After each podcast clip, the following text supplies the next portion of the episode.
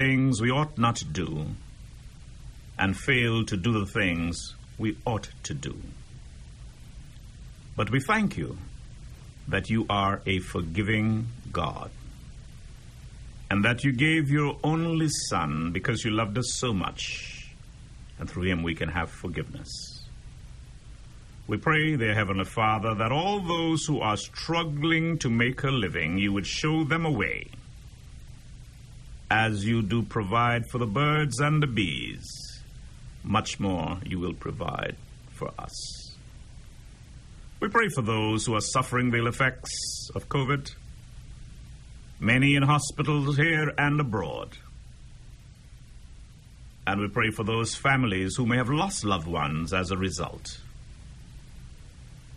Today, as we go through this program, we pray that you would pour out a special blessing on the leader of the opposition as he seeks to do his duty. And we pray that all of us as citizens, while we may demand our rights, that we may understand our rights come with certain civic responsibilities. Bless us today, for we pray in Jesus' name. Amen. Amen. Yes. Again, I want to welcome everyone throughout the length and breadth of Turks and Caicos Islands, every nook and cranny, every settlement. This is Expressions, the People's Program, dedicated to entertain, to inform, and to educate. And I tell you, I spend countless hours researching, preparing to bring you informative programs. On a programming note, on Wednesday of this week, I hope to have a team from the National Insurance Board and a consultant, Mr. Lake, Walter Lake Gardner, on expressions. That is going to be a very, very informative and educational show. Be sure to join in. On Thursday, there is to be the House of Assembly meeting. Your host intends to provide a synopsis of the day's event for the news. And on Friday, God Spares Life, the invitation is still open to whichever minister wants to come on expressions. Because, like I have said, approaching the first anniversary of this 14 to 1 government. It's time now that they account for their stewardship. And so I am inviting them to come forward one by one. I had a great session with the Minister of Education, and I'm looking forward uh, to, sim- to similar ones with other ministers. But for today, I have the privilege of sitting with the Honorable Edwin Astwood, the leader of the opposition. And so I want to say to him, welcome to Expressions. And before he responds, I think he should feel very, very comfortable. He is in blue. And guess what? I'm in blue too. True blue. you know, blue is one of my favorite colors, unlike a friend of mine who doesn't even like to go in the sea because he said the sea is too blue. but anyway, stay in tune and have your questions ready because the Honorable Edwin Astwood and I will have a great conversation. The first hour or so will be that dialogue and then we'll open the phone lines for your questions and or your comments. But before I get to the questioning part, perhaps the Honorable Astwood may have a prepared statement or opening comments that he would like to make. So, Honorable Astwood, Again, welcome. Go right ahead, sir. Uh, thank you very much. It is a pleasure to be in the studios, RTC, this morning, uh, here with you, Mr. Hall. Uh, but before I do, I want to say also offer my condolences to those families uh, throughout the Turks and Caicos Islands who have lost loved ones. And especially at this time, I must single out Mr. James and the James family here in Grand Turk. You know, of course, my good friends, uh, Terrain, Ricky, Therese. You know, my hearts go out to all of them and all the families uh, find themselves in times of bereavement here in the Turks and Caicos Islands. Uh, no prepared statement, but you must always be prepared to speak. Yes. Uh, my role is a needed one. I always tell people I am doing the people's business. You know, I'm here to serve the people. That is my role. That is why I'm still here. Not for any selfish gain or anything like that. Just here service. Uh, many times people may leave. People may not want to be in my position. You know, 14 to 1. But if it was just about something about Edwin Astwood, you know, it would be difficult, but it is about the people. So it is a pleasure. And you welcome all the bumps and bruises because you're doing it on behalf of your people, uh, on behalf of your country, and on behalf of the future of our people, you know, all the young people. We have to look at the future and what legacy we're leaving for them. Uh, the persons, all those who served in the 70s and 80s, they left a wonderful legacy for us to follow. And I believe it is my point that many of them did more with less. And today, we have much more. But it seems at times that we are doing much less. And persons, many times when I speak, people will say, Well, you were there before, you were a past minister. Uh, yes. Uh, I know uh, the shortcomings, I know the things that could have been done and not being done. But if you do not learn from your mistakes, you know, you you show that uh, you know you're in, incapable. I mean, if you've been in a position before and you've seen the things that could have been done, and you do not correct them, Mr. Hall, then something have to be wrong with you. And I am fortunate to be on, have been on both sides, opposition, uh, being in government as a minister, and now back in opposition. So I have seen both sides, and also I have worked all my life in the civil service, and I've been start from a entered apprentice, a trainee, straight up to acting PS, deputy sec of the governor's office, acting PS, director of the hospital, lab director. So I know how it is to be a civil servant and to be at the highest, at the peak, just underneath the ministers at that time. So I work in all those positions. So when I come, I have a holistic point of view. And many times when people hear me challenging civil servants, and so it's because I know the things that can be done, how it should be done, and how it should not be done. And, and that is the thing. Not because you question something means that you're against it. And a lot of us are afraid to question things in our country. We are afraid to question power. And you shouldn't be afraid to. No matter what it is, you shouldn't be afraid to question your pastor, uh, your ministers, leaders of the government, the governor, the premier. You know, a lot of those positions are in a position of service. And if you do not feel like you're getting the service that you need, you have to question that. You have to question that, Mr. Hall. And so I want people to know that we are one people. You know, not because uh, I debate hard the members of the government in the House of Assembly means that I think that they're bad people or so. And I always make that known. We are one people with just two different ways of getting to a destination. And many times I may think that they are taking the wrong road, and I have to point that out. Or I think that they're traveling too slow, I have to point that out and offer an alternative point of view. But that doesn't mean we are separate, separate people. We are one people here in the Turks and Caicos Islands. And in order for a democracy to really function, you need to have choices. Now it gets messy when you have eight and nine and ten parties. But if you have two uh, strong parties, there always must be a balance. Yin and yang. You know, you always see that in Chinese, you know.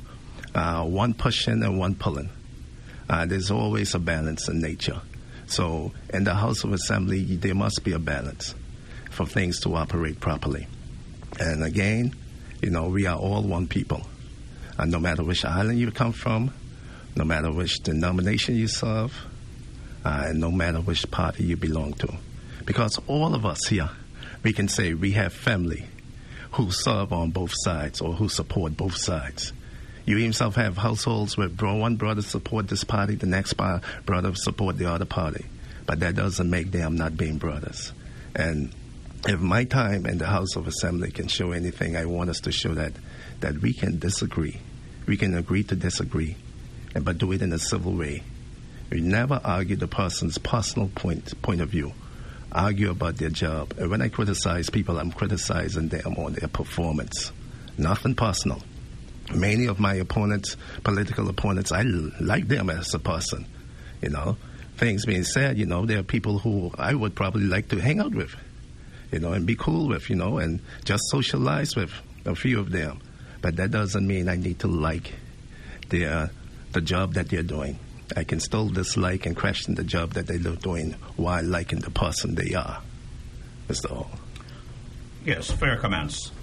But anyway, as I always like to do it with music, I want to relax my audience and let them know that, like the saying goes, I treat all boxes alike. There you go. And the same respect that I gave to other ministers being interviewed, I will do the same to Honorable Edwin Astwood, Leader of the Opposition. But it is my job to ask the sometimes tough yes. and sometimes apparently tricky questions. Of course. Many persons compare politics to a game. Maybe there are certain aspects of it that are similar, but here is Bob Andy's Games People Play. It's an old song, but I love it, and I like to bring out my message with music. Wonderful. Wonderful.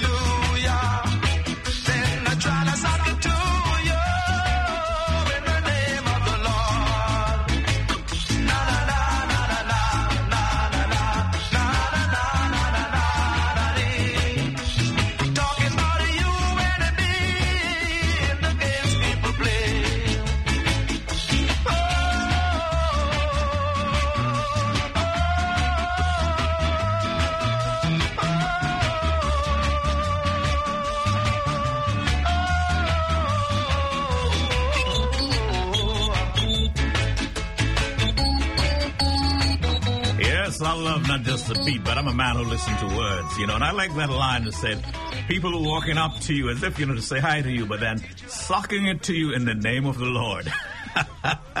Boy, what a line. I don't know if many of you listen to words like I do, you know? Words have meaning, powerful, powerful meaning. I, I enjoyed that song. okay. I actually enjoyed that. I really enjoyed that one. All right, uh, DJ, yeah. just pull up a little bit more for the honorable leader yes, of the opposition. Yes, just one Bring more it back line. from the beginning. All right, yes. he likes it.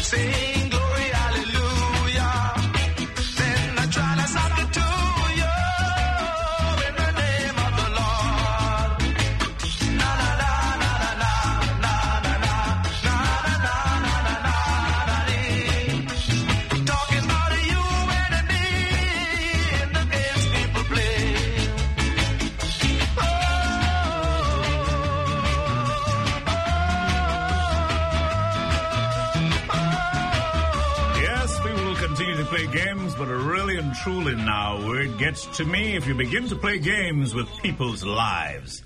That I tell you, my brother. Anyway, uh, let's get on with this dialogue with the lead of the opposition now.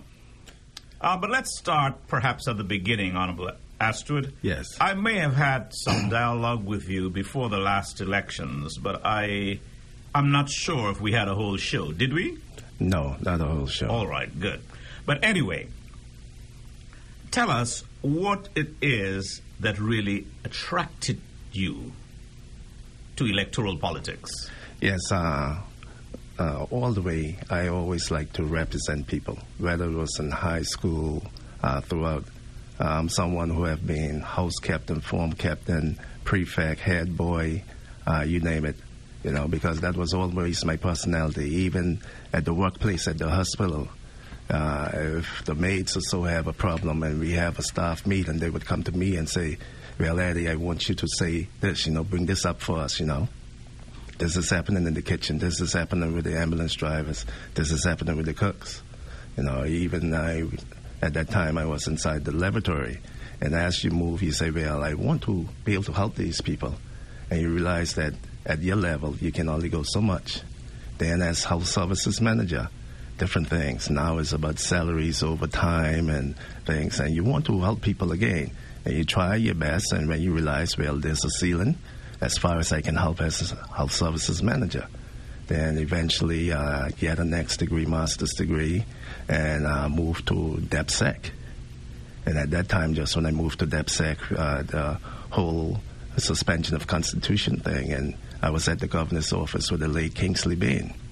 And again, at that time, we were almost running the entire government from the governor's office. And you got a taste of trying to help people, trying to manage government. And it was so much on us at that time. You know, but I learned a lot from uh, Mr. Bain, you know, a statesman. He was wonderful. And I see how he tried his best. But I also saw limitations as we had to put, report directly to, to the governor. And, you know, you keep on saying, well, something is wrong with this picture. And even then, you say, well, I want to do more. Something is wrong because I'm taking instructions from persons from the FCO and they're my bosses and sometimes I didn't feel like what they were doing were in the best interest of our people. Even, you know, I mean, even in terms of some recruitments that I saw. You know, sometimes we will have a recommendation for a job and you were like, wait a second. Uh, why did they put these qualifications together? This doesn't make sense.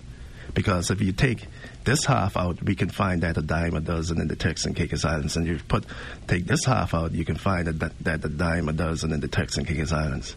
But you doesn't do not need these two to for this position. And you see a lot of things saying, well, I can only affect so much change at this level. So maybe it's time for me to move to the next level. So that was at the undersecretary at that time, undersecretary position. And then when uh, Mr. Bain retired, I was the acting secretary. Didn't get confirmed. I in PS didn't get confirmed as yet. Leading into uh, the 2012 elections, I decided, you know what? If I need to affect change, you know, now is the time to do it. You know, let me move out. And as opposition, you can only go so much. And when we became the government in 2016, again, you come in and you have so much things that you want to do for your community. And we had coined the phrase, uh, the phrase at that time, the other ministers and myself, you know, that we never saw it so hard to do good. Mr. I was going to say, Mr. Speaker, you know that. sorry, they're old habits, old habits, because you were, uh, and I want to tell just for sticking in, uh, if the general public hear me referring to Mr. Hall as Mr. Speaker, he was the Speaker when I was first there. So when I'm speaking to him, sometimes I still refer Mr. Speaker, but it's the Former Speaker. So you know, we, we we saw we saw the things that hinder government, you as a minister, from doing certain things.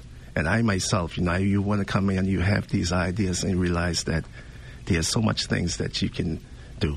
And a lot of things need to be changed, policies. And you see, during that time when the suspension of our constitution and all of that, uh, a lot of things was written in, taking the powers away from ministers. And it seems like any, almost anything we do, we are questioned, you know, that it comes into question. And, and so you wanted to do so much more in so little time. And we had the unfortunate or fortunate, you know, whichever way you want to look at it. Just when we come in, uh, we had unprecedented two hurricanes. Uh, just when we come in. So whatever plans you had went out the door. So all your plans for the next two and a half years were rebuilding the country. So all the nice things that you wanted to do for your communities and, and your ministry, you couldn't do it no more because it was a recovery budget for two years. So you say, okay, okay, we have two years to do whatever we need to do, uh, almost a year and a half. Then once you hit, you have your first real budget, you start doing things, and then the club pandemic come in, and then all everything goes out the window again. So, you know, all I know is crisis in government. I don't know what it is to be under a good time. Well, that may be, I may feel bad about it now, but that may be God preparing you for something in the future. You know, we may feel like, oh, why God has put this on me. I'm finally reached to a minister, a minister position where I can have truly effect change for my people. And all you did was manage a Christ, crisis after crisis after crisis. But sometimes, you know, uh, and the scriptures say you, you, shouldn't complain because you don't know or why, what God is sharpening your tool to do in the future. So even though, you know, I was disappointed that those events happened while I was there and you couldn't really shine, couldn't really run your game and do what you wanted to do. But I am thankful for every experience. And so that is the reason why in progression, how I reached to the point where I am now. When I was a youngster, there were some persons who inspired me. Persons like Jamaica's national hero Marcus Garvey. Persons like Reverend Dr. Martin Luther King. Persons like Mahatma Gandhi. Other individuals local or international, that may have inspired you and helped to shape your life and outlook? Yes. And I, I want to start uh, with uh, two persons. You know, I mean, I mean it's obvious, but you know, people will see why. Uh, both the Honorable J.J.S. McCartney, who's my uncle, and the Honorable Norman Saunders. Uh, Mr. McCartney, he set the stage. I believe that he was way ahead of his time to see, you know, to have that feeling in his people what we can be. You know, just like all the persons that you mentioned, you know, they really wanted more for their people. And Honorable Saunders, and to see how those two persons work together without hating each other. And Honorable Saunders showed us that uh, you can fall, but you can get back up again. You know, where you are now doesn't dictate where you will be later you know, and I admire that in him. And he, you know, I have that respect for him. And anybody who know me knows that I have that respect for him. I was happy that I was able to serve with one of those persons inside of the House of Assembly. Need that be uh, Mr. Saunders during his last time. So, you know, I didn't get to see the true warrior. You know, I got to see, you know, the, the more advanced warrior who's more philosophical than radical so I, I'm happy for that on the local scene. And of course, there are a number of teachers and stuff, but also, you know, persons like Fidel Castro. You know, I read, you know, research him, read up biographies and so, you know, and not, you know, I didn't like how he really kept his people there in the later days, but in the early days, the the why the, how the revolution started, you know, that they wanted Cuba for Cubans, all the foreign persons who were owning everything in Cuba. You know, let's take that back. Let's this should be in the hands of our people. All the big farms, all the persons who had the big farms. No, these peasants been working this land for ages. They do not have any land. Let's split it up and give it to them so they can make something. And Mr. Hall, you know, the first land that he took was his parents' own. He took his own parents' own land first and give it to the people. And he was assigned of hope for the region. You know, and, and I like that about him. I don't like, I don't agree with all his policies and not having democratic uh, government and want to keep their uh, all the time in the communist approach. You know, but the idea, the base where he started, the young Castro and the revolution, and he would send soldiers throughout the world Angola, anywhere in Africa, anywhere where people are being suppressed, he would send soldiers. you know, yes, and I I admire that about him. I truly admire that about him and how he could, could have stand up against the U.S. for all those years. Hundreds of attempted uh, assassinations. assassinations they tried, and he withstand all those years. And also uh, the Honorable Louis Farrakhan. What I like about him, even though sometimes people might say he go off the deep end, but he's not afraid to speak what he considered to be the truth, no matter who it is. It could be in a room of all white people. He will talk, tell them what they're doing wrong, what they do not like. No matter who it is, he will always speak truth to power. And I like that about him, even though I may not agree with everything that he says, nor or all the ideologies that he promote, but I like the stance that he take. Really, um, I have, and I still listen to Farrakhan quite a bit there isn't really a greater orator than yes. he is. And the yes. man is very, very knowledgeable. Yes. I is. read almost everything there was about Fidel Castro, and I share a great deal of the sentiments that you expressed. Um, I smile as you spoke because years ago, if you had expressed uh, that you admired these two persons, people yes. want to chase you oh, out of yes. town. Oh, yes. But today, people are more liberal in their thinking. Yes. And uh, they can appreciate, you know, the, these sorts of things. Anyway, let us uh, now pivot to the last general elections. Yes, sir. As the last man standing, this is so to speak. Yes. After that 14 to 1 trouncing yes. by the PNP. Even the best man for the job got lost in the midst of everything. Has your party done a post mortem to find out why they were rejected in such a way? Yes. Uh, many of us uh, in smaller groups, uh, smaller at the branches level, we, we did that. And uh, there are a number of things we saw uh, that you know happened, and many of us know a lot of the downfalls are what the people were saying, and we got this straight from the people. Even though we may not agree with everything or believe that everything, some of us, but it is what the people saying, and we have seen a lot, you know, and heard a lot from our people, and or when I say our people, the Turks and Caicos Islands people, because we didn't just listen to the people who normally support us. You're not going to get the full picture you want to ask people who didn't vote who uh, why they didn't consider you also. Mm-hmm. So we, we have a general feeling of uh, uh, from the the information that we got to us why you know that happened, uh, and that is uh, candidate wise and party wise. All right. Would you like to share some of those uh, observations, or are you saying that's just for in house? Well, uh, some of the more general ones, uh, a lot of people felt that at the end of the, during uh, the tail end of the pandemic, we could have done, done more in terms of financial assistance. A lot of people felt that, you know, they needed more, and at that time we didn't give them more. You know, that was a big one on people.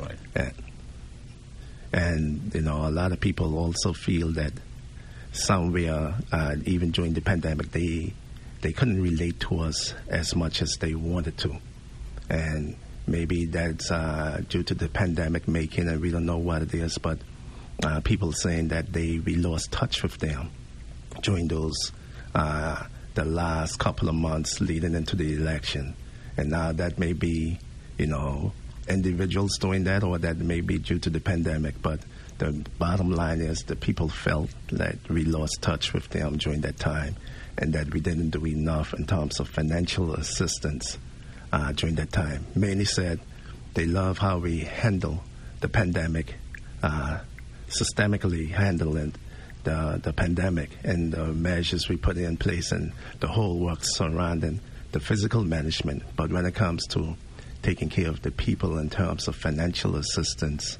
and things like that, they felt that we fell fell down on, and that is the feedback that I got. Yes, I mean, I personally felt that you, as minister, did a, a pretty good job uh, during the pandemic. Much. No doubt about that. Um, generally, after losing an election, the leader of the party often accepts responsibility for the defeat. Uh, in the criticism that you may have received, um, have they expressed that a great deal was due to the leadership at that time? Uh, you had mixed emotions. Uh, of course, you know, with our former leader, uh, the people who love her love her very much, and the people who dislike her, you know, somehow they dislike her very much. Wow. So you have some people, you know, who really love and appreciate the work that she have done, you know, and you know would really want to see her do good, and you have others uh, who really dislike no matter what, whether she do good or not. They will feel that she didn't do enough, or you know, they probably blinded by their own, uh, you know, their own points of view. That a lot of people felt that, you know, she didn't do enough or didn't uh, like the job that she do done. She have done. Uh, so I saw I saw both things, you know, and I saw the polarizing effect sometimes. But I have to say that the people who love her love her very strong, and I saw people who dislike her dislike her very strong, on both ends, both ends of the spectrum. I see. Uh, very, very interesting comments there. You have regrouped in some ways but there are many who have expressed disappointment with regard to the grouping, and they're asking what is happening to all those other former ministers and candidates? They okay. seemed to have crawled under a rock. Yes, uh, from my feedback and what I'm seeing, you know, the former candidates, a lot of them, they really put out a, in a whole lot a whole lot of time and energy in trying to work. And uh, uh, Honorable Hall, uh, when when a lot of people, when you know you did, uh, feel like you done your best, and somebody just reject you, it is really hard. It's mentally hard, and a lot of times you have to step away just to get yourself. Just like if you're in a relationship and you have done everything you can for this person, you know, your husband or your wife, you have give them everything, the financial, the emotional support, provide for all their needs to the best of your ability. Now, a next person with more money maybe could have done more, but to you the best of your ability at that time, you have done everything that you can. And that person say, you know what, you ain't do nothing for me. I'm going to leave you and go with this next person. It's going to hurt you. And it's going to take time for you before you get back out there and start dating and start being out in the public because you're going to feel a way because you feel that you're doing everything for this person and you feel that, well, if I have done all this, at least, you know, I should be appreciated in some way, you know, and then for that person just to turn around and just leave you and dump you. So I feel that a lot of my former, uh, former comrades felt, you know, felt that way, and they are human because I know, you know, I know some of them who I'm close with, I know the work that they put in and the sacrifice you know, and I would see the stress on their face and how they really want to do good and how they were trying all their best to do as good as they can. So I get it, you know, and, you know, I hope that people understand that they are human. Sometimes we look as, at politicians as superhumans that nothing affect us, the criticism don't affect us, uh, the things that people say, you know. Sometimes that build up. You can have a shield and you hold it up for so long, and when something like that happens, you know, it really deflates you. So I feel that we're going to hear a little bit more from them soon. But uh, a lot of them felt like, well, I have to get my my life together, my act together, because a lot of us made a lot of sacrifices for our people. You know, I can tell you myself. You know, it's just uh, just to get your finances back together, uh, because everybody have families, and you know, you want to help others, but you cannot help yourself. So a lot of times they have to take their time to just get things back in place. I can relate to both, as you mentioned, uh, both in love and in politics. I will not em- I will not emphasize much the love side, but I've had my share of that. Uh, thankfully, I have someone who love and care. Wonderful. But uh, anyway, anyway, on the political side, man, I recall one year in Middle Caicos, and trust me, that's the year when I performed to my best. There you go. I mean, I used to visit my constituency once every month, hold town meetings every uh, three months. Every three months, I- wow. Yeah, definitely, religiously. I gave them their first paved road. I secured private ferry service for them. I paid for scholarship to Mrs. Allen Business College out of my pocket, even when we weren't making much money. And guess what? When election came, I couldn't even get a girl go Middle Caicos to vote for me. Oh my gosh. You know, and so much. And you did That- the roads. You did the first. Ye- yes, man. That was you. Okay. Oh yeah, first paved road they ever had from Conch Bar straight yes. to Lorimers. Yes. That is the first election, really. Well, others I might have shed a little tear of joy, but that is one that I shed a little tear of real disappointment. So, so you know. But my mother consoled me. You know what she said? Robbie, don't worry about that. One thing, what you have in your head, nobody can, Can take, take that out. away. Yes, exactly. I thank God, and I'm using it, as you can see, in a Yes. different way now. Still serving the people. Exactly. Anyway, let's move on, uh, Honorable Leader. The question that I want to ask you, though, because many persons out there, and I, since the pandemic, I have become almost, should I call it, hook on Facebook. Yes. Yes. And I often say, as a man approaching, if not quite there yet, my senior years, there isn't much to do in Grand Turk, and I'm awfully bored. Sometimes I ride around aimlessly at nights because I, I don't want to go to sleep early, and that sort of stuff. And uh, I would see all sorts of comments, and many of them are saying the politicians today only end politics for money and for themselves and their family. I dispute that. Exactly. Because I know sometimes the sacrifice that people make. And despite what Integrity Commission might say and what others might say, politicians help to pay people's school fees, help to pay their light bills, and all the sometimes neglecting their own bills. Yes. I know even Yes. during my day at one time I had four loans I stood at the bank when bust one time. I had to pay it back. Two of the families paid me back over a prolonged period. There's one I never got back. The two thousand dollars and the interest that accrued coming almost three thousand dollars. So I know, and I could speak of that from experience. I wouldn't course. talk about the amount of light bills I paid. And I ain't talking about light bills for women like some people that say you pay a light bill for Dominican. I ain't talking about that. Maybe one or two, but not much. Anyway, but for families. Honorable, Yeah. please, yes, relate to, to, to that for me. You know, I, I would like you to disabuse the public of that kind of notion because I don't think it's real. No, no. And I mentioned it in the House of Assembly also uh, that I do believe that everyone who enter enter with good intentions to try and do things for the, their people. I don't think it's you. You don't make no money. Uh, you end up giving out more than what you what you take in. You take in much, but you give out even more. And people always say, "Oh, the salaries and so." But I, I can say personally, uh, when I was at the hospital, I was living almost a baller life, Mr. Mr. Hall, and I can't say that I even been off for the last couple of years or take the children off. But when I was at the hospital, every two, two, three months, I was in Miami or somewhere else, you know, having a wonderful time, uh, spending money. But it isn't what people say. And you, you may have some outliers, one or two people every now and then who might do something a little bit thing. But for the most part, most politicians are their heart is in the right place that they want to serve. And where we come in criticizing them is that we think that they're doing it wrong. You know, not that their heart isn't in the right place, but they're doing it wrong. They're doing things the wrong way. We wouldn't do it that way.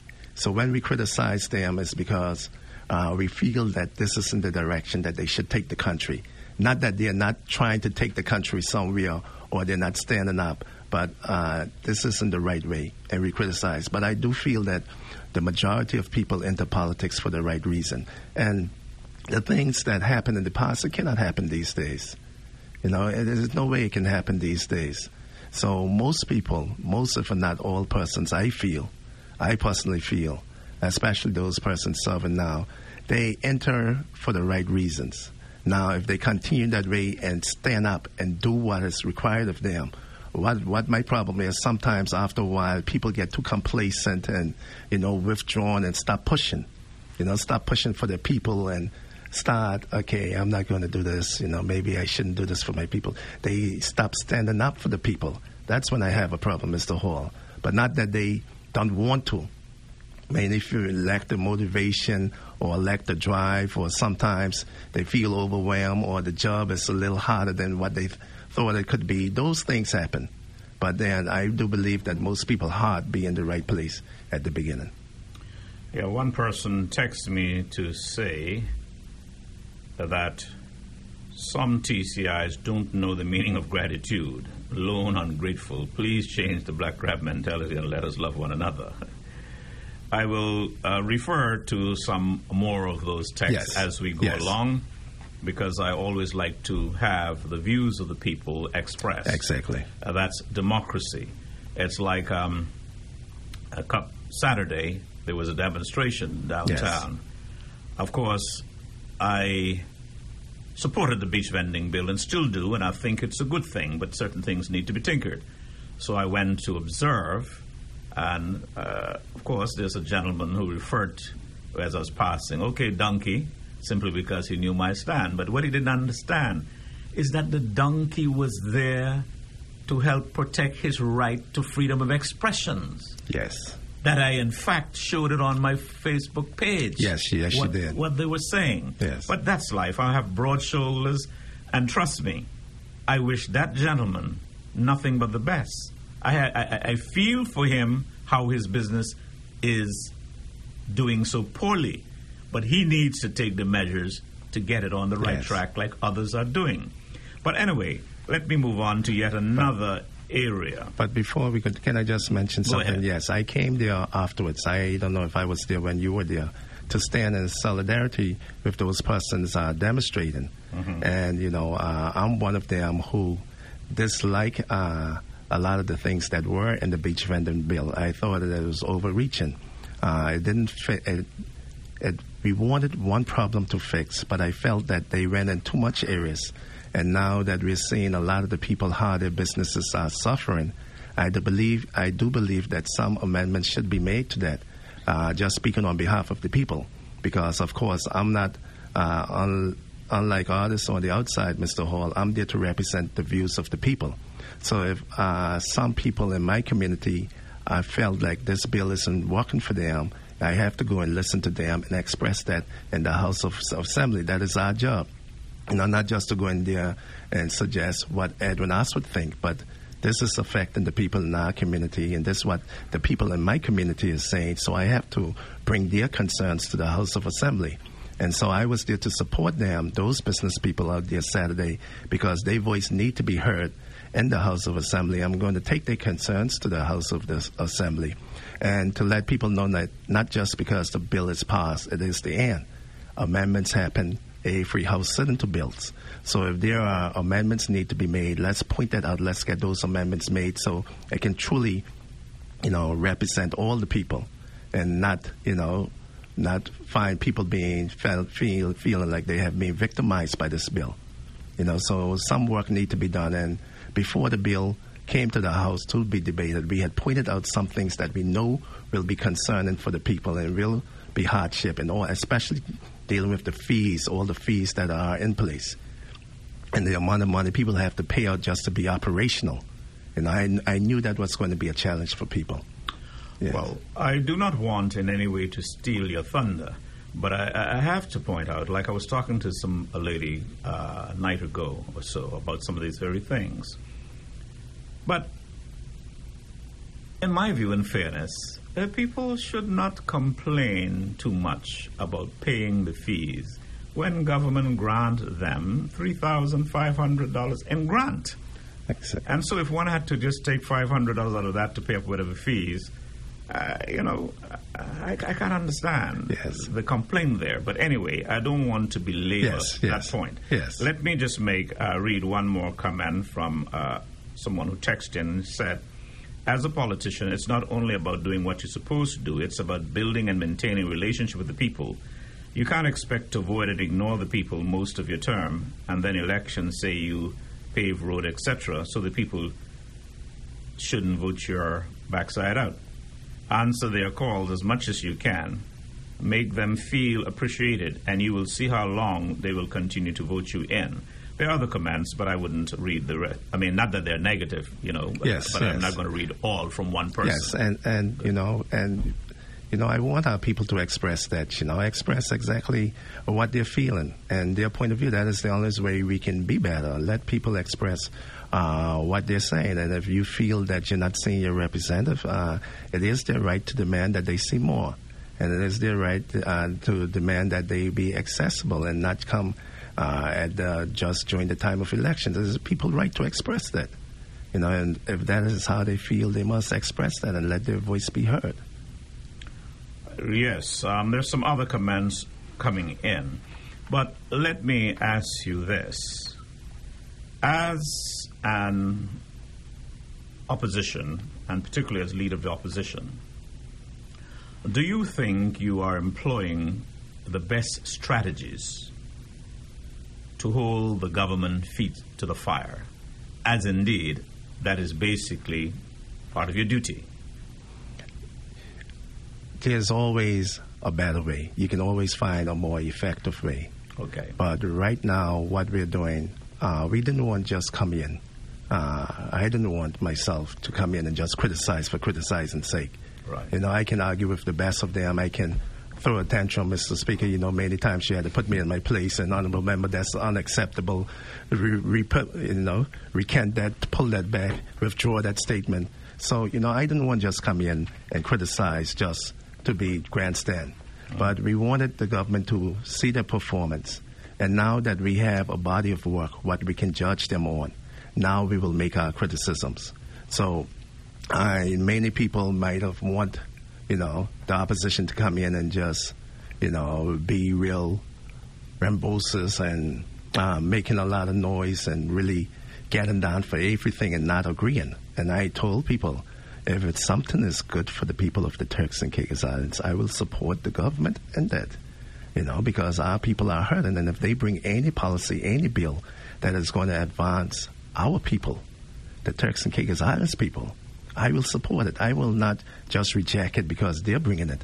I would be the first one to get up and support and say, you know, I second this. This is good for the people, and I support it. But when it's not good for the people, I will not support it and be very forceful about that. And so a lot of the things uh, over the past couple of months, especially the beach vending bill, I felt that it wasn't good or in the best interest for our people, so I didn't support that. There are other things that I felt was in the best interest of our people, and I supported that, Mr. Hall. So you know that that is the approach I'm taking.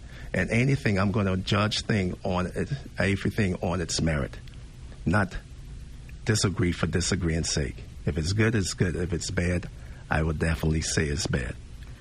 I'm going to call my uh, technical operator to pull up a song for me, but as he gets there, perhaps I'll feel okay. He's right on top of it.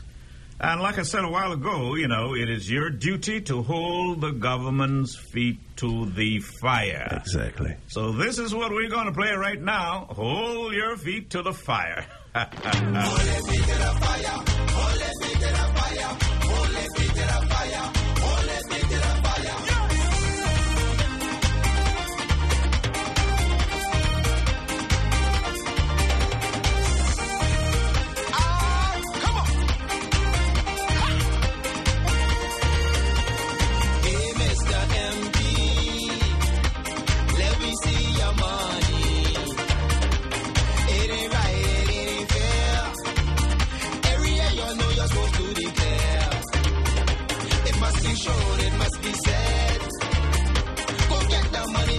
your bed.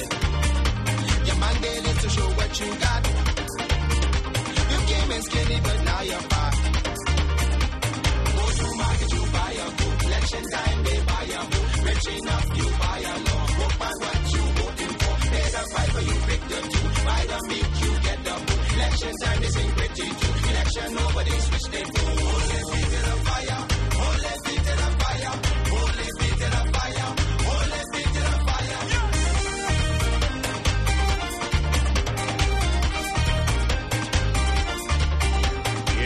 That's what I want you to do, Honorable Leader of the Opposition. Hold your Hold their feet to, to the, the fire. fire.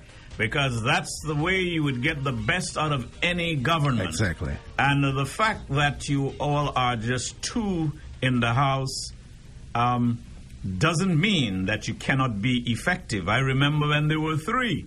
Hey, let me tell you something. That three were powerful. I I'm not going to go down that road today. Yes. But I remember, man, they shake up a lot of stuff, and I often refer to what happened in the Bahamas. Remember, uh, it was just four, but boy, that table has turned, eh? Yes, and and just to say, uh, like saying, going to say, Mr. Speaker, again, you know, uh, even inside the house, that, that is the way we feel. Uh, there's no intimidation.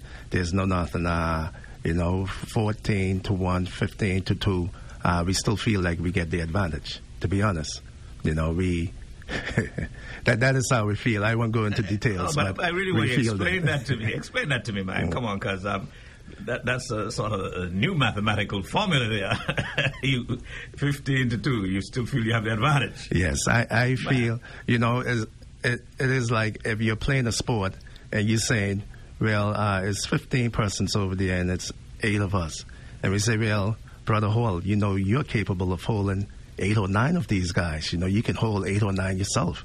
And you say, well, Brother Astwood, you can hold 10 or so, nine or 10. So if you can hold eight or nine yourself and I can hold even up to 10, you say, well, hell.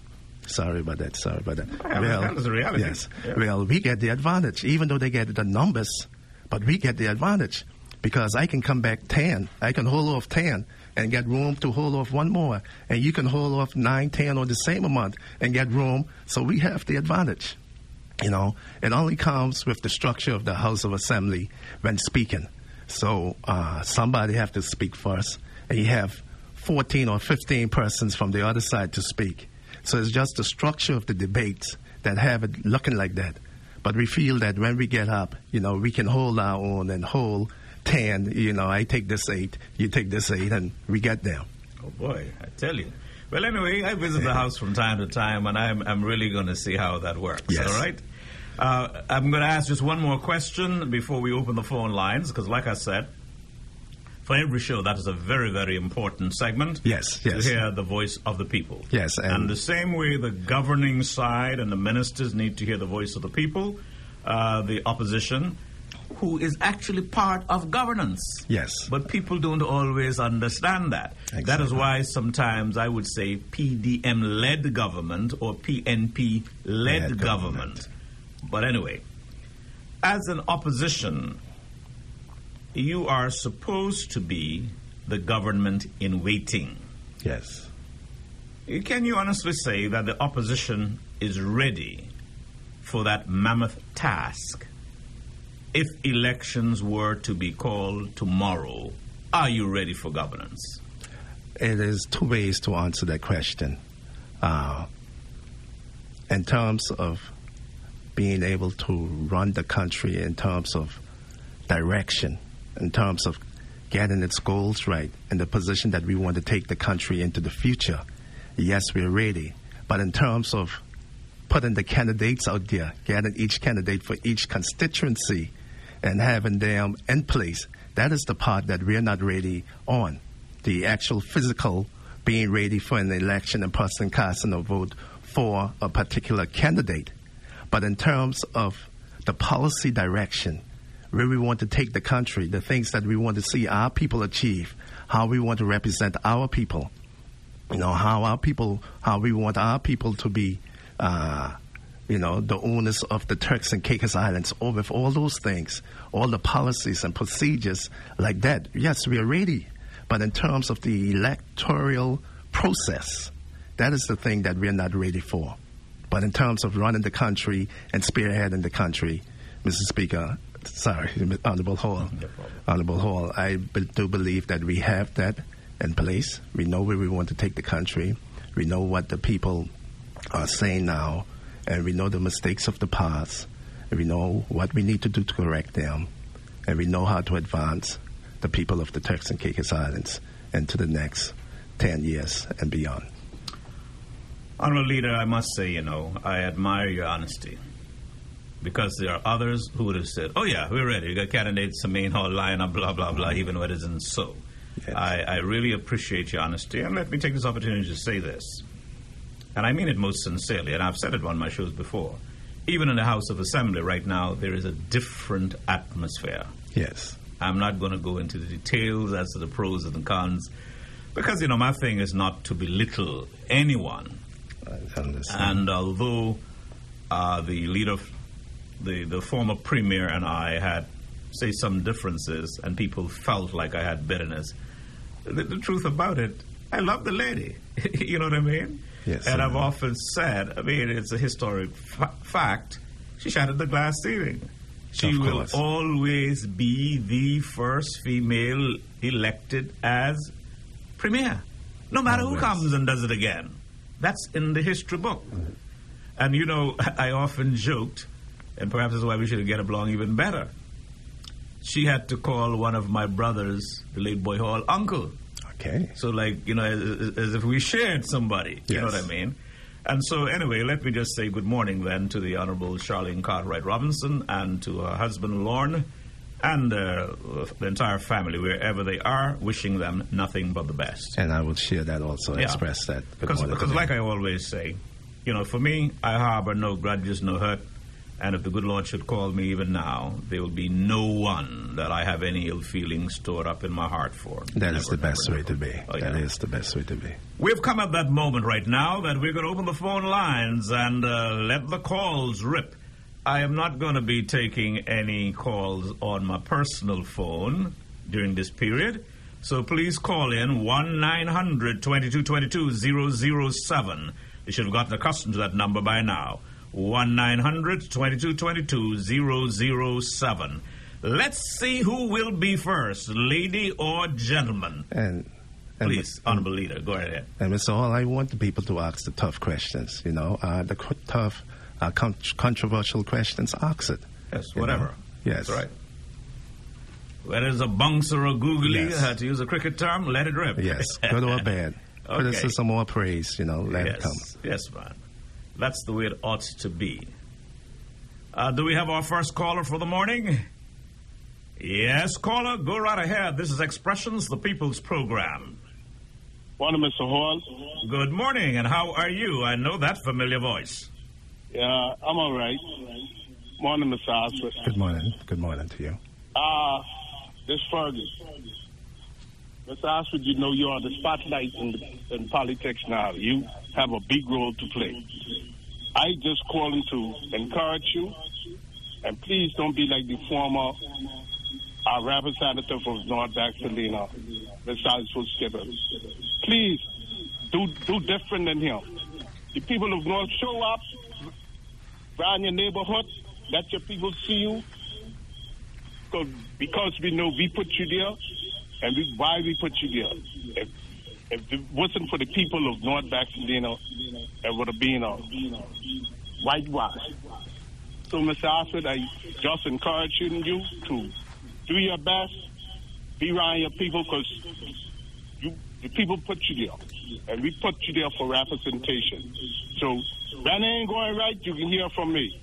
When it's going right, I can give you your credit. Have a nice day. Thank you very much. And uh, Mr. Hall, I do appreciate people like that. Uh, Mr. Williams, uh, like he said, and it's true, if something isn't right, he will point it out. You know, if it's good or bad, he's going to tell you you're doing good or you're messing up. And he's going to be the first one to call you and tell you you're messing up. And he's not going to say it in those nice terms. It's going to be some adjective to describe how you're messing up. And you have to appreciate that. And, know, I must say, you know, I will take his advice. His advice is right. You have to show up. The people put you there, and you have to represent them. So his advice is true, not just for me. I'll take it right now, but it's for all politicians, everyone who is elected, that you have to show up. You have to be there. And sometimes you may have other things that is keeping you away, but you have to suppress that and put that aside. Look, these are my bosses, and you have to remember who's your boss. The people is your boss not someone sitting up at Waterloo, not someone sitting at the premier's office or the leader or anyone else. The people is your boss. They can give you a job and they can take away your job. So we have to be accountable to them. And myself and all our other politicians, if we're not doing it, we have to do more. We have to show up more, and we have to be present more. The people are our boss. You know, as you talk about Foggy and his colorful languages, language, it reminds me of something, and I know Foggy don't mind because he's a guy, you know, he, Yes, he yes. just roll with the punches. Exactly. And I must say, we have always been close. Um, uh, when I was in government, many times he was the fellow who would go to the bank, change checks for me, run errands, and always honest. Yes. Never, never would take a dollar or anything like that. I mean, I give him that any, any day. But I remember an incident, and he was a good athlete, pretty good sprinter. And we're gearing up for Carifta. No doubt he, he was going to be on the Carif- Carifta team. But like you said, man, he like used them colorful ad- adjective. And imagine I was there watching them in training and hear him use this ten, as the old people, old, old folks would say, that ten pound word. Ten pound. And I say, Foggy, hey, you're banned from going to Carifta. I mean, when I look back, that might have been a harsh one, but I wanted to set the tone because I'm saying, hey, if you could do this here, I wonder what you do elsewhere. yes. But I mean, uh, he's a guy that I like. Yes. And I'll say this: what he, whatever the situation is, if I go somewhere and whatever it is, he has my back, and uh, wherever it's possible, he knows I have his back. And I just Great want guy. to, I just want to add this, Mr. Hall. He loves it. He loves his community and is active in the Parent Teachers Association and so on. I give him his dues, man. Yes. Come on. And you know, uh, and I want people to see uh, how Mr. Williams does it. It's the best way to criticize. He criticizes out of love for you to do better, not to pull you down. He criticizes to make you do better, and you can appreciate that. Any criticism that uh, is there to make you perform better or do better is always welcome. Yes. Uh, Don't forget now, the number to call is 1 900 2222 007. Let the calls keep coming in. The Honorable Leader of the Opposition has told you. Uh, don't feel any way about it. Just simply let it rip, whether it's tough, uh, whether it's uh, um, complimentary or otherwise. criticism, you know. This is the only way we can get better, Mr. Hall. You know, and I hoping that we get to touch on, you know, the COVID situation, you know, in our discussions and so, you know. Yeah, Mr. Uh, Leader of the Opposition, this comment came from you. I wouldn't tell you it came from, but she says, "I love you, and today, more uh, may you continue this tone in the house. You may be surprised who love you and who will love you." I really appreciate those words. Really appreciate those words. And whenever you get a chance to answer that person, whoever it is, tell them I really appreciate that from the bottom of my heart. Well, I have no doubt that person is listening. Yes. okay. Uh, thanks ever so much. The number to call, 1-900-2222-007. If you're slow on calling, hey, then don't criticize me for constantly talking. That's what Yes. some of you say I use up a whole lot of the time. But the show must go on, and I have, I always have questions. Yes. And again, I always have comments. Absolutely, absolutely. Now, how would you critique the performance of this government? And when we consider the fact that they are fast approaching their first anniversary, perhaps this is the right time Yes. to do that. Yes. Uh, Mr. Hall, I'm not being uh, political here. I cannot give them a high grade from what I see. No, but no. Yeah. You do not have to apologize to say don't be political because everything is Yes, well, political. that's true. I Even if you that. don't want to be partisan, but yes, you know, yes, come on, come yes. It is. It is. Uh, you know, I cannot give them a high grade. I was disappointed. You know, I had expected more uh, in the first year. You know, I figured that by year two or three we would see exactly like the work is too hard for them. But I didn't expect it to happen in the first few months that I see uh, the lack of direction uh, falling down on a lot of key issues representing the people. Uh, and when it came to the handling of the COVID 19 pandemic, I really feel that leadership is absent throughout government, not just Minister of Health. You need the Minister of Finance, you need the Minister of Education, you need all hands on board to handle the pandemic. The Minister of Health may be the face and the premier, but you need all hands on deck. And I feel that decisions are being made too late after the horse is out of the gate.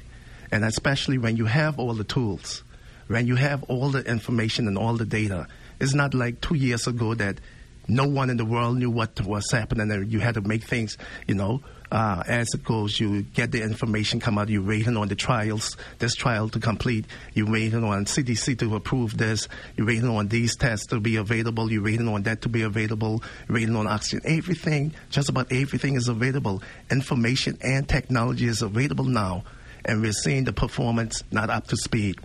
And it seems like more people are dying than now more frequent than what it was at the beginning of the pandemic, the dark ages of the pandemic, I like to call it, when people were in the dark. And that is why I have to rate them very bad, you know, uh, D minus. You know, I have to rate, rate them a D minus. D minus. Yes. Boy, you're a teacher. You'd have been Yes. hard marker there, rough. Yes. Uh, in my teaching career, not too many times I give D minus. Yes. Oh, boy, that's and, a rough one. And when I, sorry, when I talk about leadership, also, Mr. Hall, you know, you're a sportsman, and any sportsman know, if you're the leader of the team, the captain of the team, and any one of the players teammates does something, the captain have to stand up first and come and present, okay, this is what has went wrong. Take the responsibility.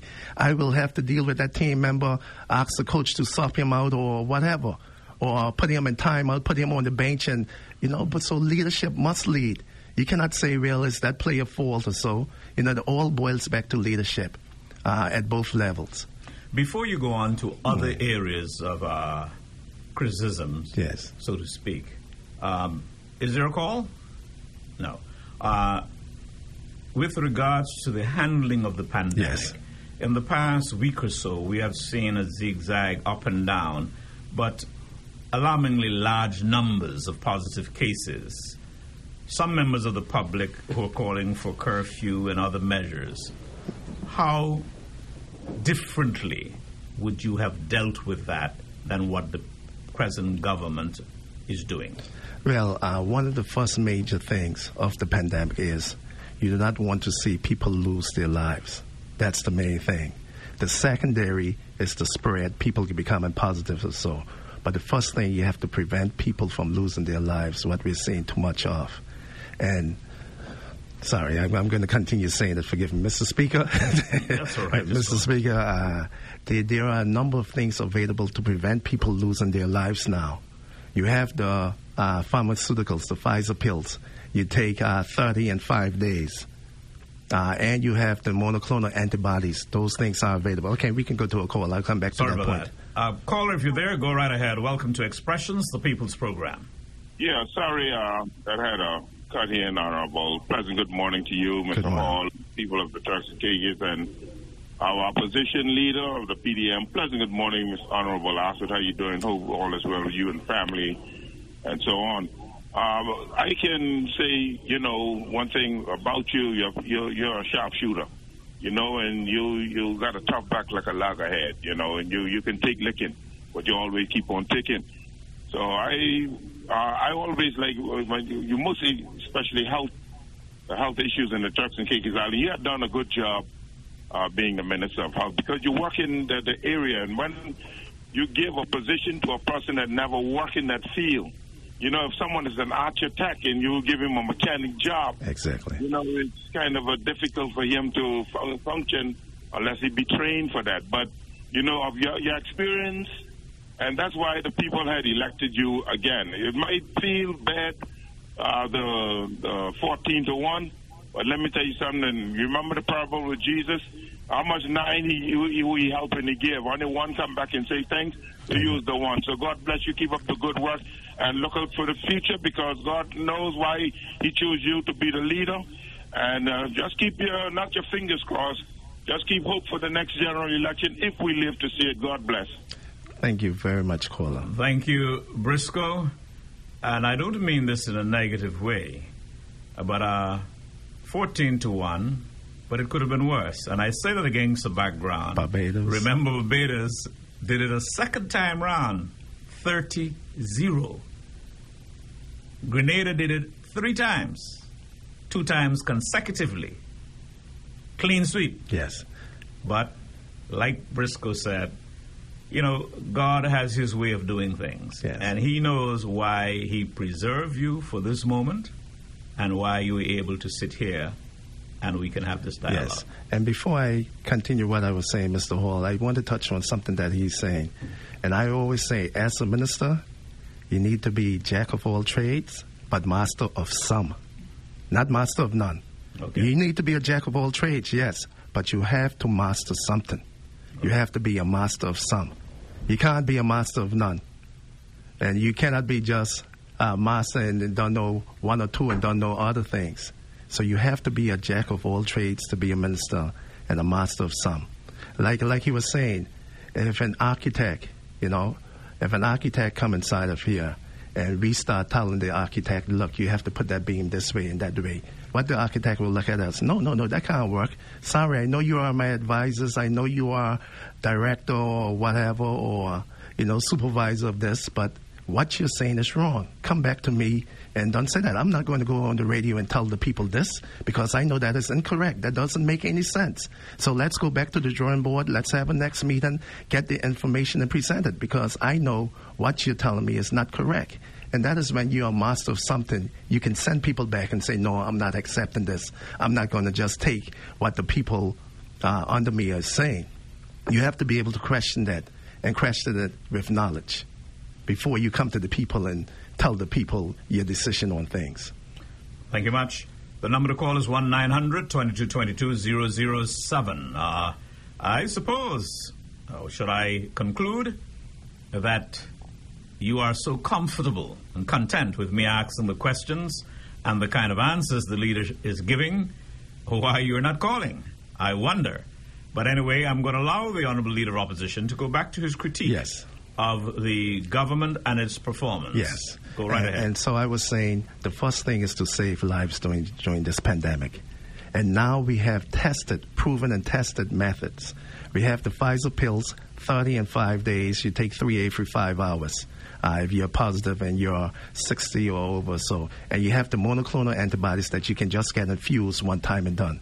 Uh, Mr. Spe- Mr. Speaker, if you remember, Mr. Hall, if you remember, uh, when Donald Trump got sick, when he was president, and this before the technology was right out, he took those monoclonal antibodies, and the next day he was giving a speech because he's over 65 and they know okay if you're you're the president uh, you're 65 and over come and take this monoclonal antibodies and you, that 90% chance that you will not progress to getting sick or need hospitalization.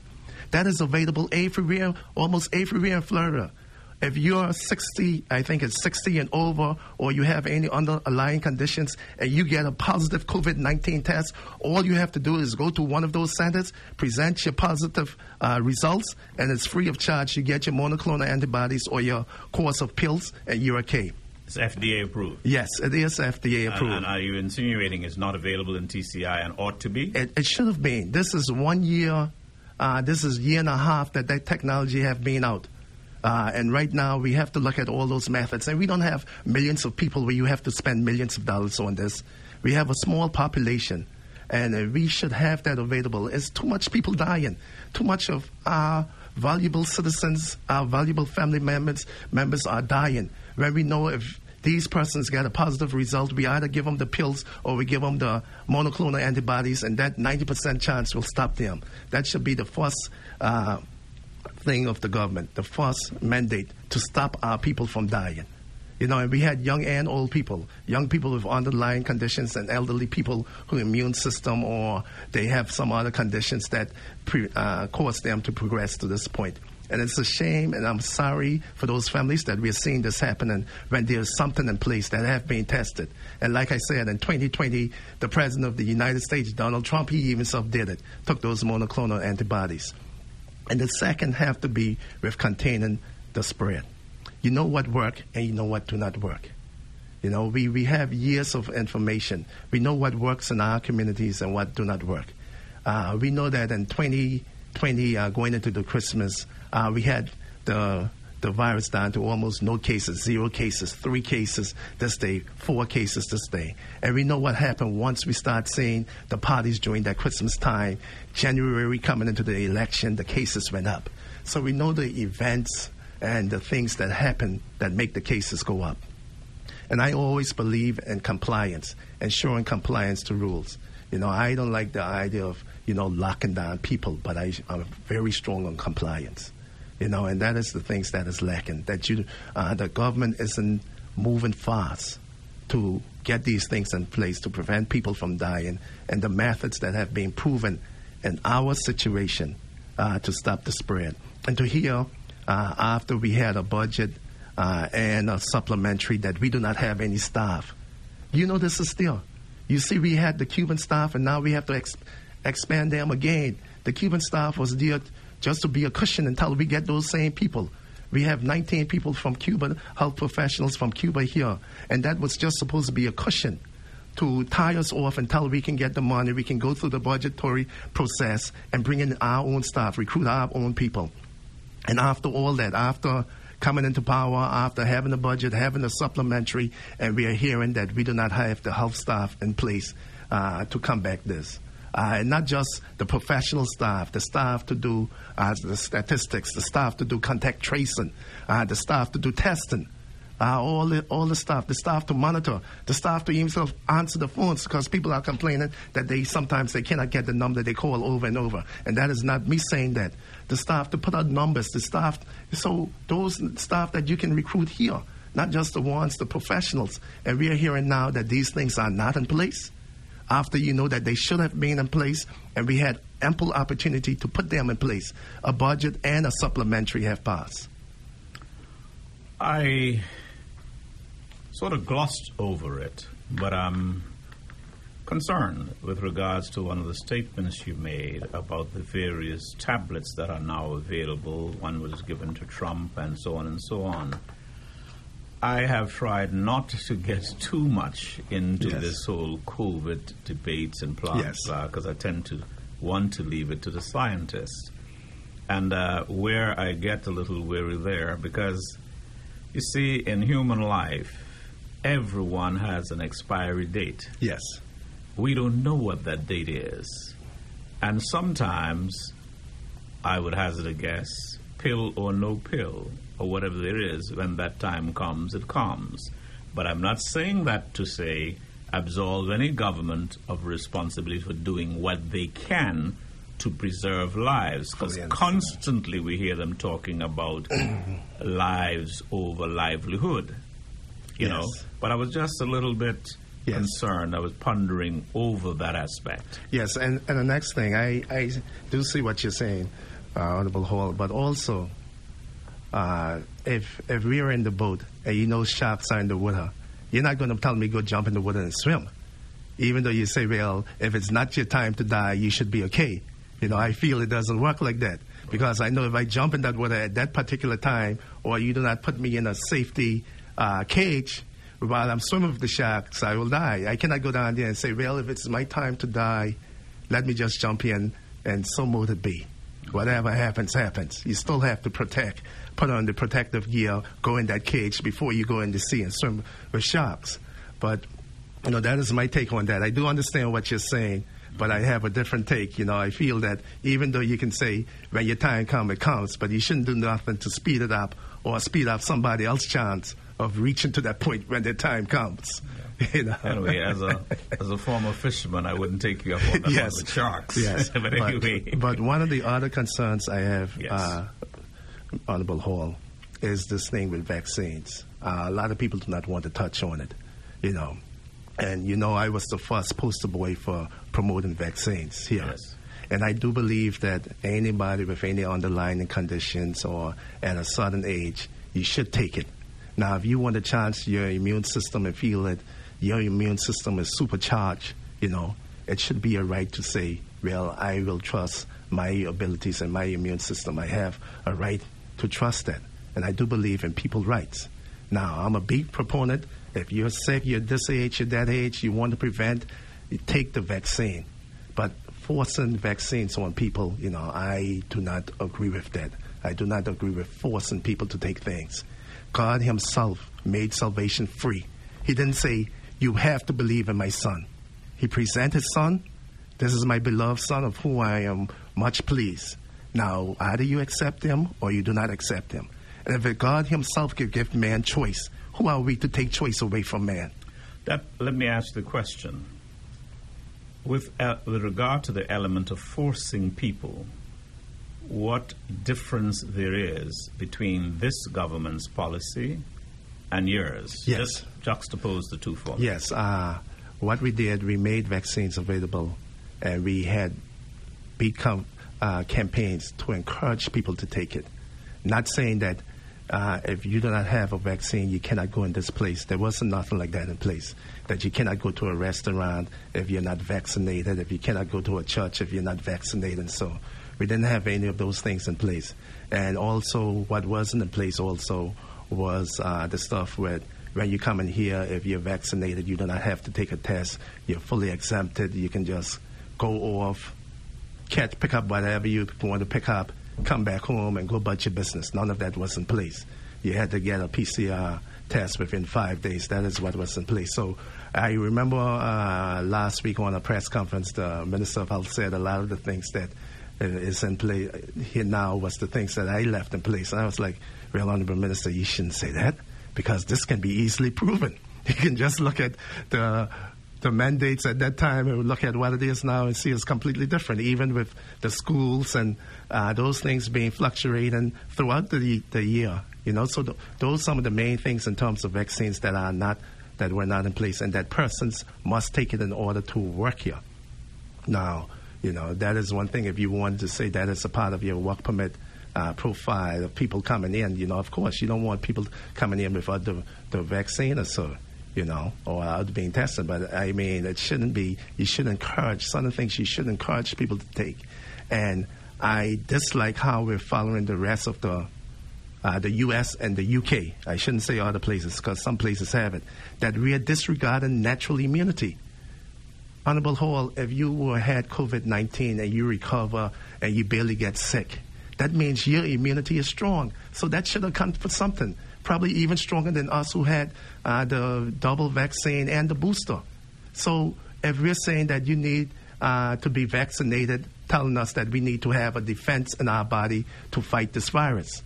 Well, you acquire, acquire it naturally. We acquire it artificially. So why are we discriminated against you who was positive, recovered, your body did what it's supposed to do, that God had intended it to do to fight that virus, produce antibodies, but we're discriminated against you because you didn't take the vaccine, but you have the antibodies. The, the whole thing is to have a defense in your body. That's, that's what the antibody is supposed to be giving you.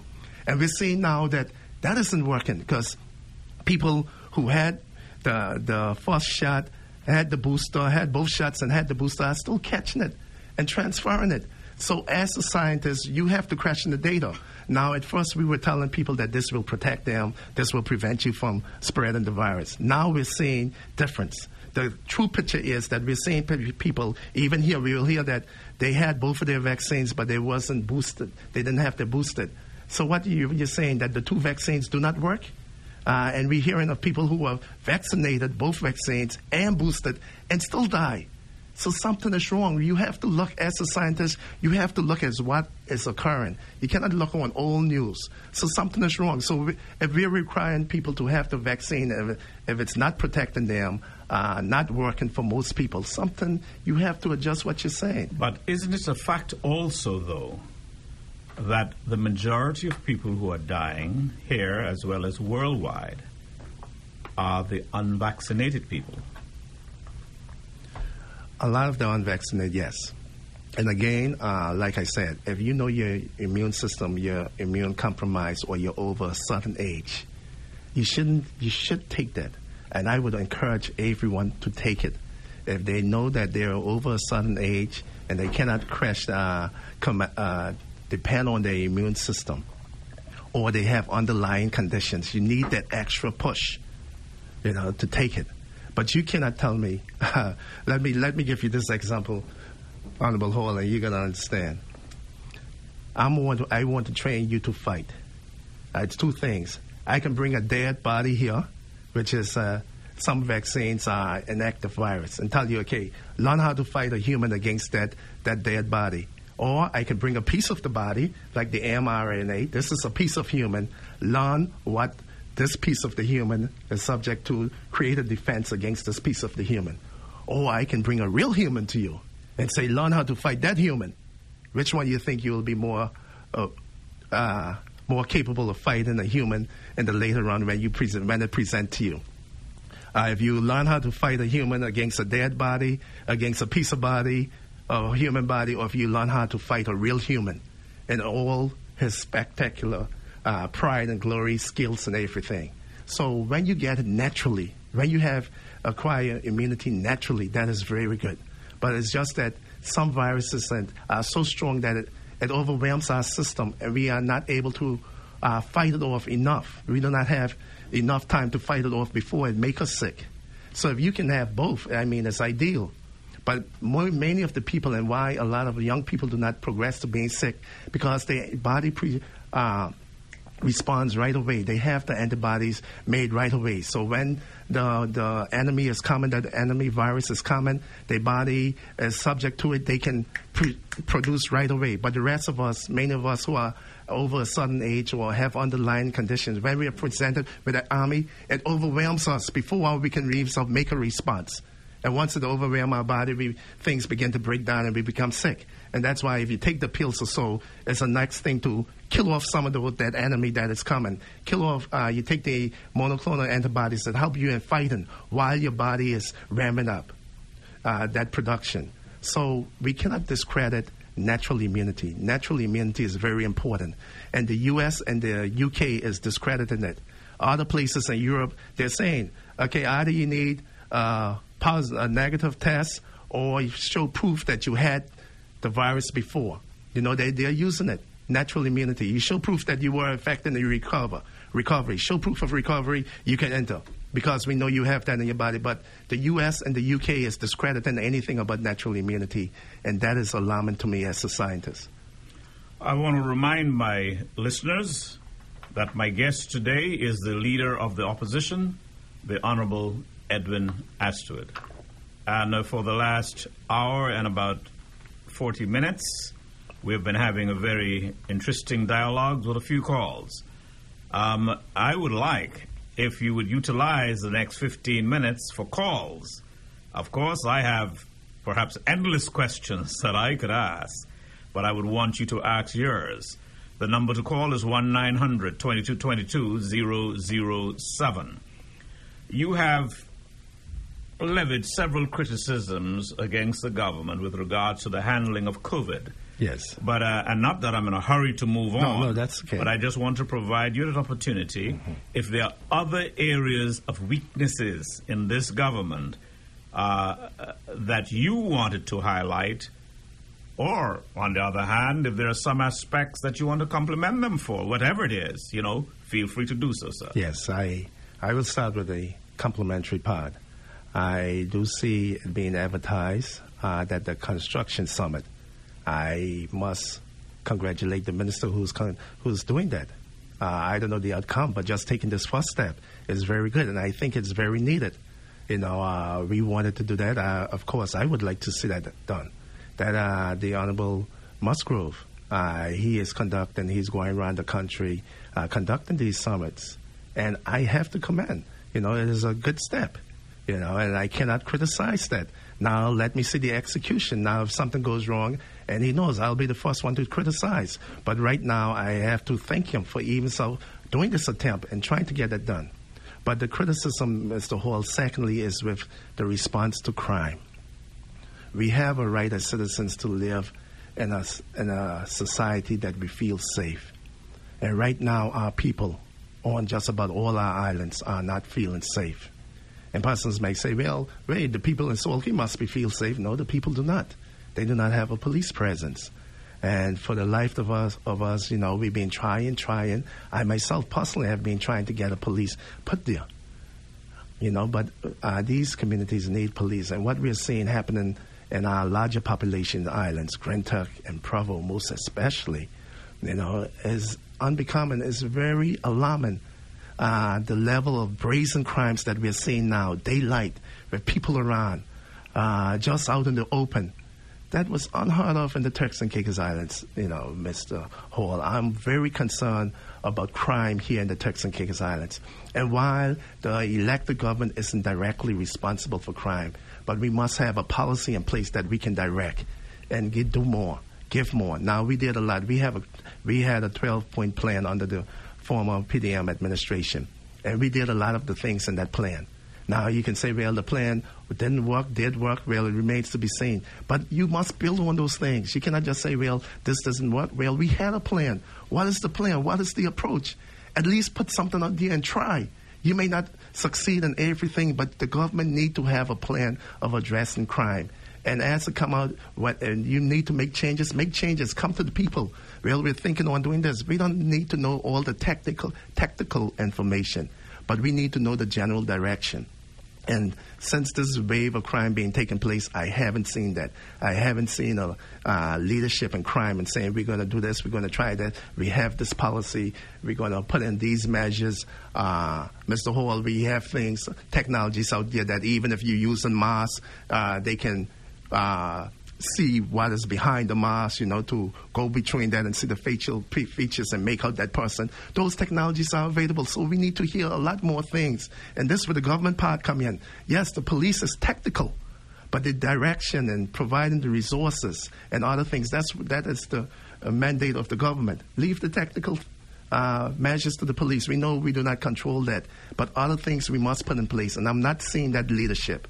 I am not saying that. I don't want to hammer the point, but there seemed to be confusion as to whether there really was a 12 point plan or not. Because if my memory serves me right, I think the former premier, prime minister, premier, yes, at some stage said that the government did not have a 12 point plan, as if that was just some suggestions in the PDM's manifesto. Um, but anyway, like I said, I, I, don't want to hammer the point, but it Yes. stands out somewhere Yes. in my memory. Yes, and And um, but at the end of the day, and you rightly said that, crime, law and order falls under the remit of the governor. yes, And like I've said many times before, so whichever government, PNP, PDM, they could mainly make suggestions, provide the resources, um, you know, through the legislature and the like, and then it's left to the governor and those. And I've had some suggestions made to him. I have made some in a dialogue that I had. I haven't really followed up because, like I said, he is so strong-headed and opinionated. Um, one of those suggestions that I thought would have worked, and I've seen it worked elsewhere, that we should have virtually cordoned off certain areas, go through the, particularly provincials, area by area, flush out the illegals, flush out the guns. He told me then uh, what we want is like a military state, and that can't happen. Yes. And then furthermore said, well, what we want, we can't afford.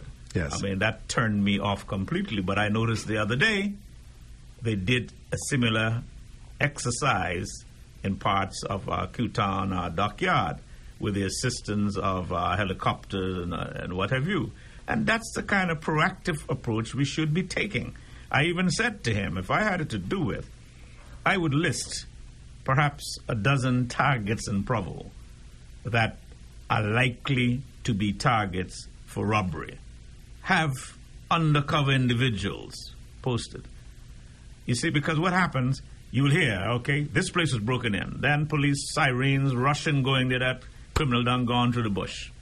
You know, it should have been cases where, with all these supposed to be CCTV, helicopter, and what else you call them, drones, something should be dispatched to the area and track wherever that individual is going. I just can't understand it. The thing ain't working. It's out of hand. yes. Okay, uh, I want to comment here, but I got to touch on two things. Yes, uh, just to recap, Mr. Hall, uh, we did have a 12 point plan, and if you go through the manifesto, and I can do it with anyone, uh, we can see the things of that 12 point plan that was put in place and active. I think about 10 of those 12 of the 12 point plans were put in place, and they can be proven. It's not my word. You can look at the 12 No, point no plan. I'm, I'm really not contradicting Yes. you, you know, uh, Yes. Honorable Astwood. What I was saying is, and it's like a thin line. yes. If and I do not want to be unfair to anybody, Yes. including the former premier, but I I'm all but certain that she had said that government did not have a 12 point plan. It was as if, well, the party had, which is slightly. Yes, I see what you're saying. I see what you're saying. Okay, good. So, but e- and even so, that a lot of those things that was listed as the party's 12-point plan, a lot of those things were approved, and we can, you know, on a future show, you know, I can bring the manifesto and we can go through them, and I can show you, well, this has been achieved, this is in place, this was put in place, so that can be done. And the next thing, you know, I have to disagree with you on uh, when you said uh, things should be left to the governor. I, I know that they have to do that, but I don't think politicians should just leave it to the governor.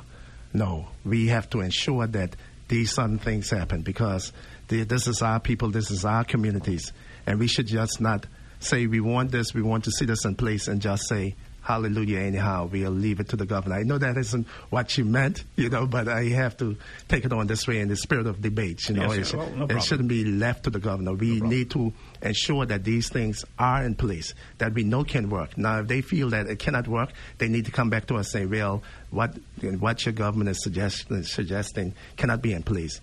And this is the reason why. And we cannot just leave it so. We can, no, no, this is what the people are saying that they need. We are representing the people, and the people want this to be in place. So let's find a way to put it in place, not leave it to the governor. I will never leave something up to the governor when it comes to our people.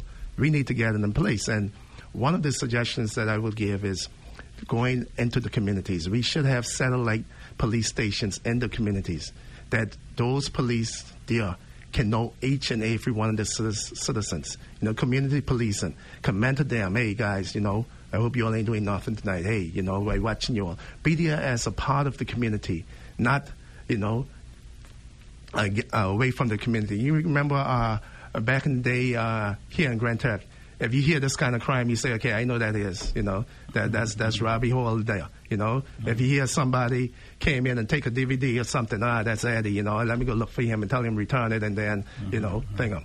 You know, if you hear this happening, you know exactly who to look for because you know the guys. You know, so we need to get the c- police back into the communities to prevent those things from happening.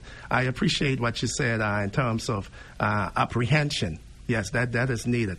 But we need to start at prevention and get that community policing going. Get those satellite stations and Kew Town, uh, Yards. They have satellite stations there, and people who those persons in the community feel safe and talking to, feel they can trust.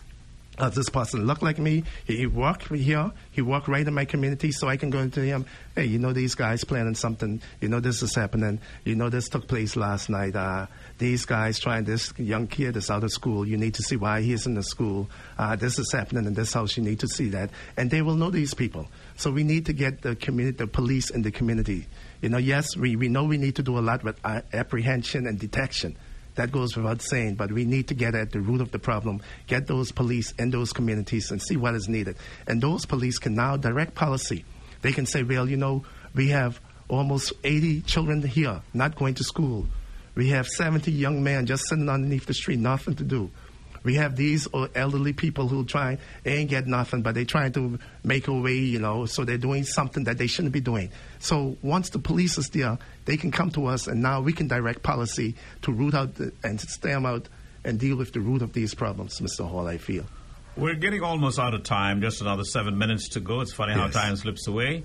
And I'm sure you, as well as I, would be grateful if there are other members of the community, who want to call in. Uh, if so, please do so right now because Yes. we're getting out of time. Number to call is 1 900 2222 007. But let me ask you a couple questions in the meantime. Yes. Uh, your government did make some suggestions about constitutional advancement. I got the impression like there was some sort of response from the United Kingdom, and I recall the former premier saying, like at some time or another, yeah, she would report to the nation, but she wanted to brief the then leader of the opposition on it. Yes. But elections were called and we didn't hear anything. yes. Do you have any insight as to what the response of the United Kingdom government was? And then, let me say this because this government has been in power close to a year, and frankly, as far as I am concerned, let me speak for me, I haven't heard enough on this subject of constitutional advancement. Because you see, we talk again about the governor Yes, and his uh, responsibility. And go. this is all tied in with the Constitution. I always argue that the local elected officials have an awful amount of responsibilities, but very little authority. Two different things. Very much so. Uh, just to say, uh, what derailed us with the many of the countries being closed down and not being able to access the UK during the time pandemic time. You know, not to say that as an excuse, but that was the reality at that time. Uh, many of the countries where we wanted to go up there and advance these things to the UK, of course, you would know you would have had the then leader of the opposition, the Honorable Misick, and the former premier, Honorable Sharlene Cartwright Robinson, who would have to be leading on this. But at that time, when, uh, during our tenure, they were not able to physically go because of the pandemic. And uh, we have a call. Uh, since then, uh, I know that things have been put in place. The now Premier have been in contact with me and my role as the leader of the opposition to get this rolling. So I must say, okay. We have a caller. Caller, go right ahead. Yes, Mr. Hall. Mr. Hall, it's, it's all about y- your community being together. Um, take, for instance, the police, right? The police need help from your community, the people that live in your community to help this crime situation go down. Because you have a whole lot of people that leave from their community and come in other people's community and commit crime. If the people themselves help the police, the police can't do it by themselves. If the people help the police, we, we will get crime go down. If you see strangers in your community, I think you should be police yourself. Ask them what they do in your community. If you come from, well, that's what I do. And I do that all over North Selena. So my point is, a little help from the community will make a whole lot of things changes in in, in the way that uh, the police go by their business. We need to help the police. I agree with uh, you. I agree with you entirely, Foggy. And indeed, I'd like to see more and more of our own Exactly. Turks and Caicos Islanders joining the police force. You're right about that, Mr. Hall. Yes. Thank you very, very much. Okay? Yes. And that, that, is, that is the key right there. We need community involvement. But on the last one, I really want to get back to Yes. Earlier question Oh, because uh, although I am 70, my memory is very, very sharp. Yes, yes. And, I know And I do recall the former premier alluding to a response from the United Kingdom on the constitutional matters and that she wanted to brief the leader of the opposition before going to the public. So I ask the question again Were you privy to any of the responses? Because obviously there had to be some kind of response. And I hope it was different from the one that the Rufus Ewing government got, basically was work with what you got, what you have. When I said I'm tired of these doggone people peeing on my feet and want me to think it rain. I sure you remember that that, that comment. Yes, yes. Yes, uh, thank you very much again. Uh, we had a series of constitutional talks uh, directed by the Attorney General when we ran around to all the communities having the town hall meetings. And during that time, we had comments uh, uh, and recommendations from the former leader of the opposition, who's now premier, and the former premier, uh, and from each party. So all of them, they came together, and I know they came together with, okay, this is what my party is saying, this is what uh, we are saying, uh, the information that the Attorney General and her team gathered from all the people, and they compiled that. And now I know for sure that uh, the Premier have reached out to me to say now we want to advance that. Uh, Honorable one, I mean, uh, we're Yes. running out of time. Yes. And I don't want to sound antagonistic. Yes. I understand and appreciate all of that.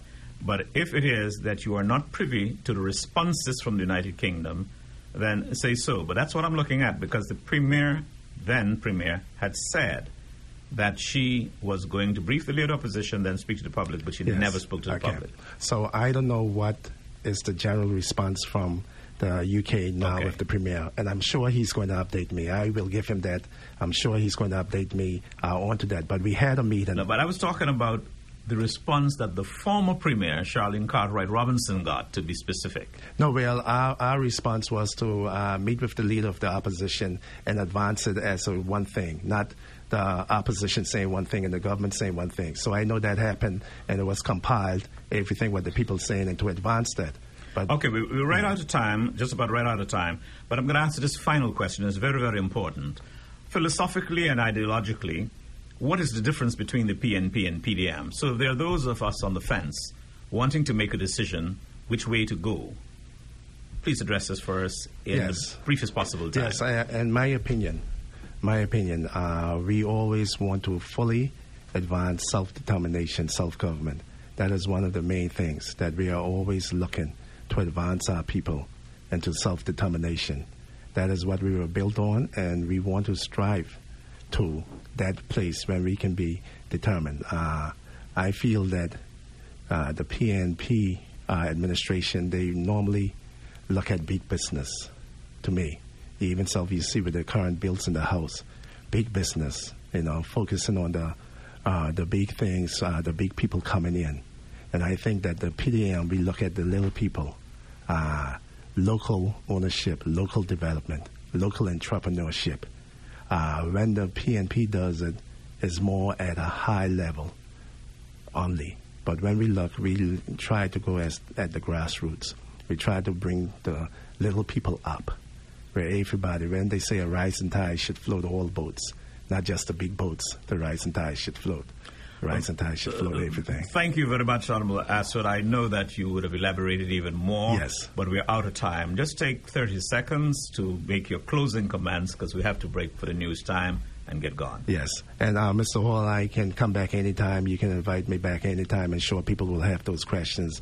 Uh, but I just want the people to know that uh, we, the opposition, we are on the job, and we have a body of work to question the government on now. We're going to hold their feet to the fire, like the song say. Uh, we're going to do our job. We're going to show up every day for our people, and we do believe that even though it's two of us, we are very mighty inside the house. There's no intimidation there. So we're going to do our job to the best of our ability. And we were always going to put the interests of our people first. Our people are our bosses, and we have to account for our people. And if it's good for our people, we will support it. If it's not good for our people, we will fight against it with everything we get. Uh, thank you very much, Honorable Leader of Opposition. It's been a pleasure sitting with you today, and I think uh, we've had a great dialogue. Yes. And I do hope that the public itself uh, has appreciated. We want to thank those who called in. I want to thank my technical operator, Mr. Hines. Uh, great working with you. And to all of you out there uh, in Radio Land, do have a pleasant day. Have a healthy lunch. God bless you. And join me again on Wednesday. Don't forget, we'll have a team from the National Insurance, and we'll be talking about all things national insurance. God bless you.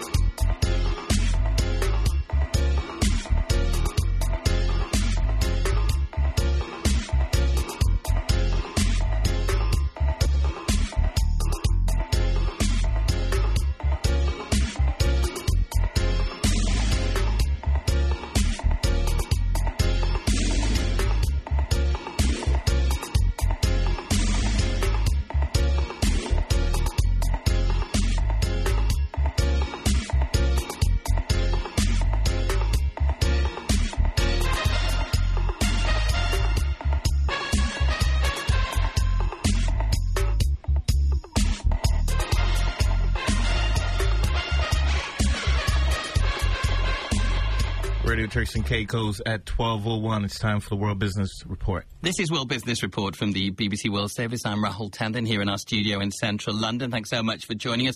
Coming up, we look at the impact of rising tensions in Eastern Europe on gas prices. How much higher could they possibly go? And we ask, why has one of the world's largest iron ore producers decided to buy a battery company associated with Formula One? there is genuine commitment, not only commitment, but you know, money's put aside, money's being spent, plans being put in place to take action and take the lead to deliver these solutions. And why are cookies at the centre of a row between German publishers and Google? But let's start, as we often do, talking about Ukraine and Russia, because we're looking at the financial implications of what's happening in Eastern Europe. Ukraine is bracing itself for a possible Russian invasion, which the West believes could happen very soon. The latest developments on Monday are that NATO is putting its forces on standby, whilst the European Union has announced a $1 billion financial package to support Ukraine. Ursula von der Leyen is the president of the EU Commission. As ever, the European Union stands by Ukraine in these difficult circumstances. We are very firm in our resolve. And let me be clear once more Ukraine is a free and sovereign country. It makes its own choices, and the European Union stands by the side of Ukraine. Meanwhile, the families of US and UK diplomats are being withdrawn from Kiev over security concerns. The British Prime Minister Boris Johnson has issued this warning to Moscow. The intelligence is very clear that there are uh, about 60 Russian battle groups on the borders of Ukraine. The plan for a lightning war that could take out Kiev is one that everybody uh, can see. We need to make it very clear to the Kremlin, to Russia, that that would be a disastrous step. Let's get a Russian perspective on all these developments from Chris Weafer, who's the chief executive of the economic consultancy Macro Advisory. He's based in Moscow. We heard over 20 years ago when Vladimir Putin became president that he was talking about the deal that the Russians believe was done between Gorbachev and uh, President Reagan and Prime Minister Thatcher about containing the expansion of NATO. In 2007, Putin made a very uh, famous speech at the Munich Security Conference where he, la- he really laid it out, uh, Russia's anger and frustration at NATO still coming closer and closer to the border. So the last couple of years, we've heard that anger and frustration uh, even more clearly. So certainly, I think this is you know something that Russia wants to finalise one way or the other now. We had this very strong statement from President Biden recently where he said Russia would see sanctions alike of which they'd never seen before. But is Russia actually quite prepared to deal with those sanctions, in a way been planning for those sanctions? President Biden's kind of statement about the kind of, you know, sanctions from hell are based on the assumption that Russia invades all of Ukraine, pretty much up to the, the Polish border. But that there is no sense in Moscow whatsoever that Russia is planning a full invasion of Ukraine. In Moscow, the kind of discussion or the sense or the feeling is that if Russia does not get what it wants through political negotiation, then very likely we would see Russia occupying the separatist region, eastern Donbass,